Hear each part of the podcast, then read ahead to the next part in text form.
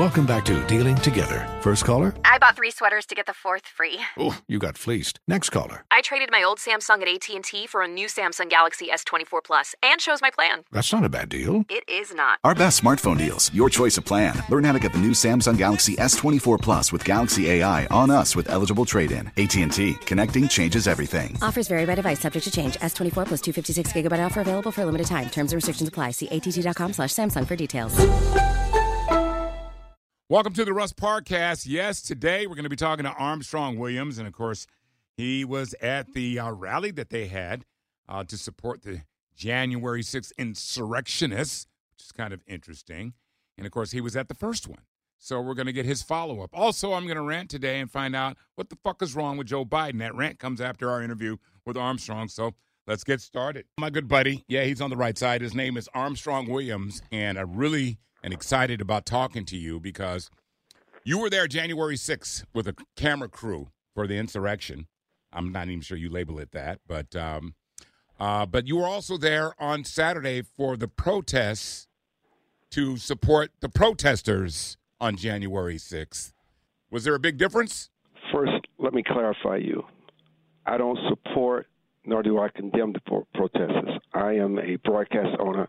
I am there to cover it and to be a referee and to show all sides to these protests. And yes, I was in the Capitol on January 6th. And yes, I was at the protest on September 18th this past Saturday as someone covering it, not participating. You know, one thing I will say about you, and you know, I've known you for a number of years, you're a fearless dude, and you're very serious about showing both sides and being a broadcaster. Never crossed your mind that there are some people out there that may not like your skin color. Well, that has never been my experience. I've, I've not experienced that. I've only experienced respect, civility, and dialogue. Um, I mean, that's not to say we know that does exist, but it's not been my experience. So I don't take that baggage with me, expecting it or looking for it.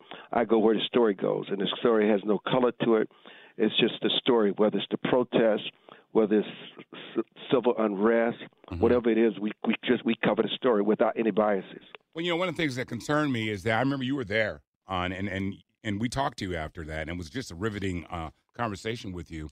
Um, but there was um, Capitol police officers, black man, who was called nigger on a regular basis out there, uh, and that's documented.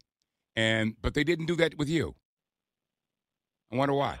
Uh, look, every individual is different. What, what happened to that law enforcement officer and what he was called and what happened is just goes to the hearts of men. Um, people are ignorant, they're uneducated, and they're filled with malice, and they they dislike people because of their race, whether they're black, white, Jewish, Islam, whatever. That's just the kind of stuff that's embedded in people, where they grew up as a as a in their childhood, whether it's experience they had with someone, and they sign everyone to that behavior. People are just stupid and ignorant, mm-hmm. and I witnessed the horrific of that stupidity and that ignorance when I was inside the Capitol, which is why I never defended this. That this was some kind of Antifa, a Black Lives Matter event. These were Trump supporters, and I never backed down from that. And their behavior was just despicable, unacceptable.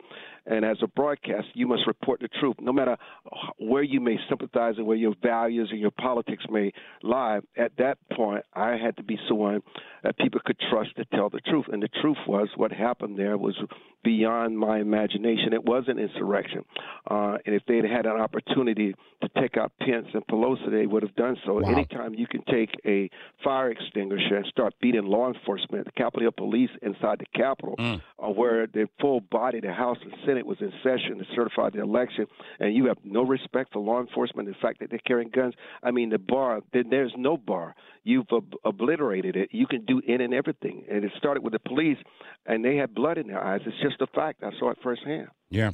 Uh, you were out there this weekend. Uh, they were expecting, I called it a, a couple of weeks ago. I said, this is not going to be well attended. And they're going to get out in front of it and say, hey, we're going to discourage you from going because it's a setup. Um, because it's all about optics for Trump and his people. It's like, because he takes it as a personal reflection of him and his popularity. But I am sure, as a broadcaster, you were out there and you talked to some of those people that were out there supporting the insurrection on January 6th. What was the commonality amongst those folks out there, or was there any? Let me let me just clarify this. This is I'm so uh, appreciative of the question that you just asked because we interviewed many people at that rally, and they'd become so disappointed in Donald Trump. The fact that he discouraged the attendance this past weekend, the fact that Trump, um, um, while he gave us the rapid COVID 19 vaccine. He never was transparent that he and his family had taken the vaccine, and all of a sudden, when he's out of office and the political class is putting pressure on him, he starts encouraging his followers to take the vaccine, which is why he was booed in Alabama. They felt he's abandoned them, uh, and they were there to show support to the fact of the rule of law that in this country you're innocent until proven guilty.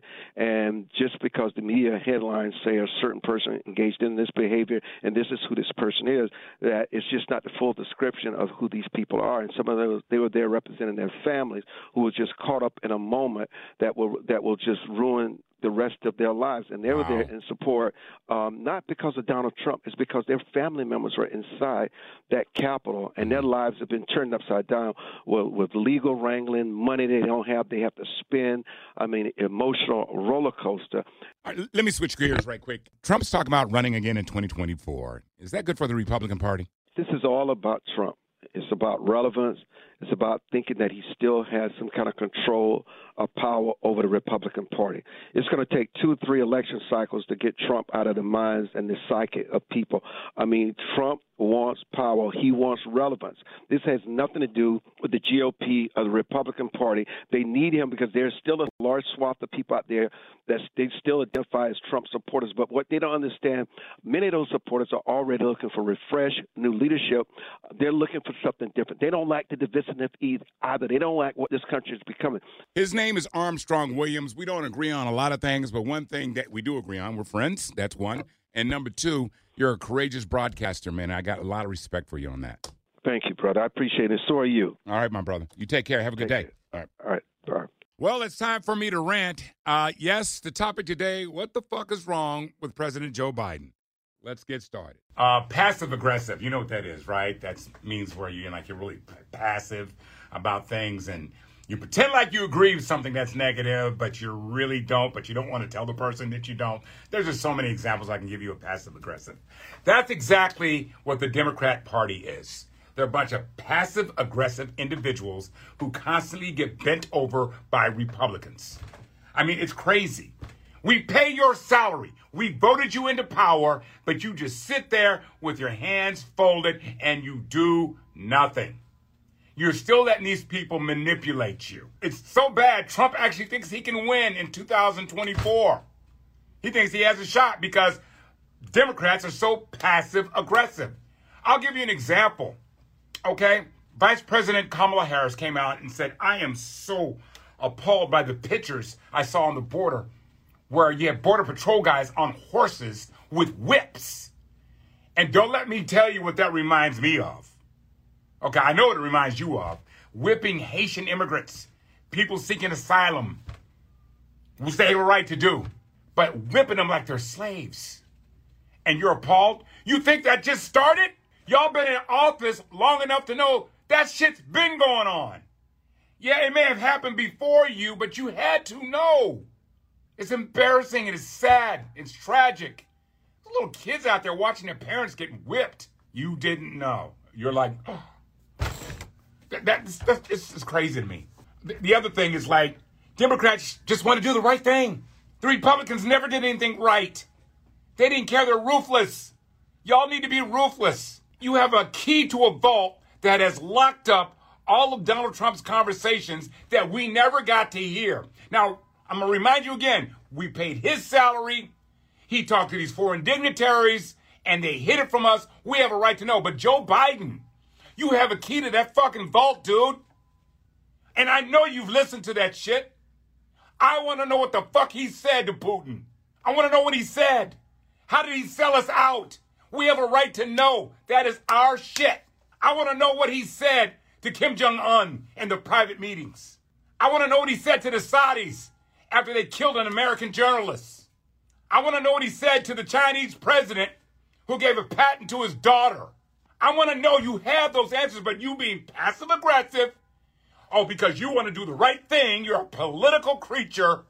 Oh, we got to do it the right way. Fuck that. I'm irritated. I got to be honest with you. I want to hear those conversations with the Ukrainians about how they were trying to bend you over, President Joe Biden. That's right. They shit on you, but you won't do it to them. Politics isn't fair. That passive aggressive bullshit got to go. It's got to go. I don't understand it.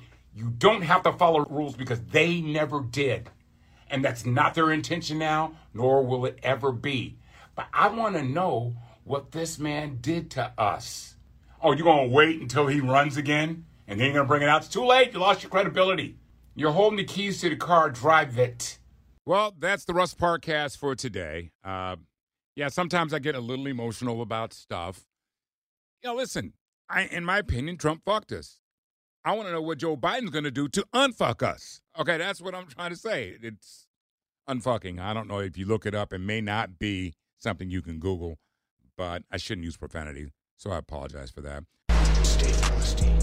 Thanks for listening to the Russ Parkcast. Make sure you subscribe and give us a rating and let everyone in your circle know about the Russ Parkcast. We'll be dropping Russ's rants occasionally, so make sure you check that out. And a new episode each week. Check me